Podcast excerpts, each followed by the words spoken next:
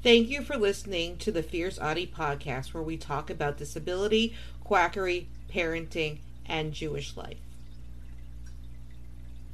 Susan Burdick is the founder and developer of the Restore for Life. Restore for Life is a form of light touch therapy. It is described as a holistic integrated light touch therapy based on a blend of science and ancient wisdom passed down for centuries. Restore is rooted in knowing how to access and activate the intelligence in your body, enabling it to work efficiently and effortlessly for better overall body function on all levels. To participate in a workshop, she charges $690.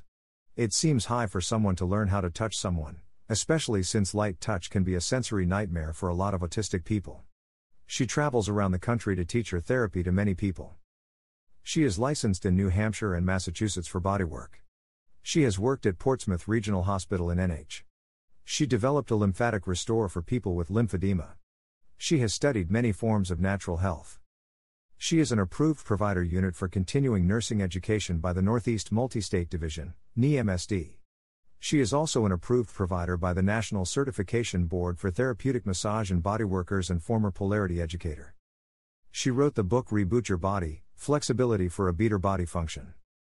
Over the years, Burdick has adapted her restore technique for children and adults with different levels of autism, improving their overall body function, resulting in a better quality of life. She specializes in children, young adults, and their families. Sources https colon slash slash autismanyconference.com slash schedule underscore saturday.html https colon slash slash www.restoreforlife.com slash meet susan slash https colon slash slash www.ana.org slash event slash module id slash 112618 slash item id slash 3002 slash mctl slash event.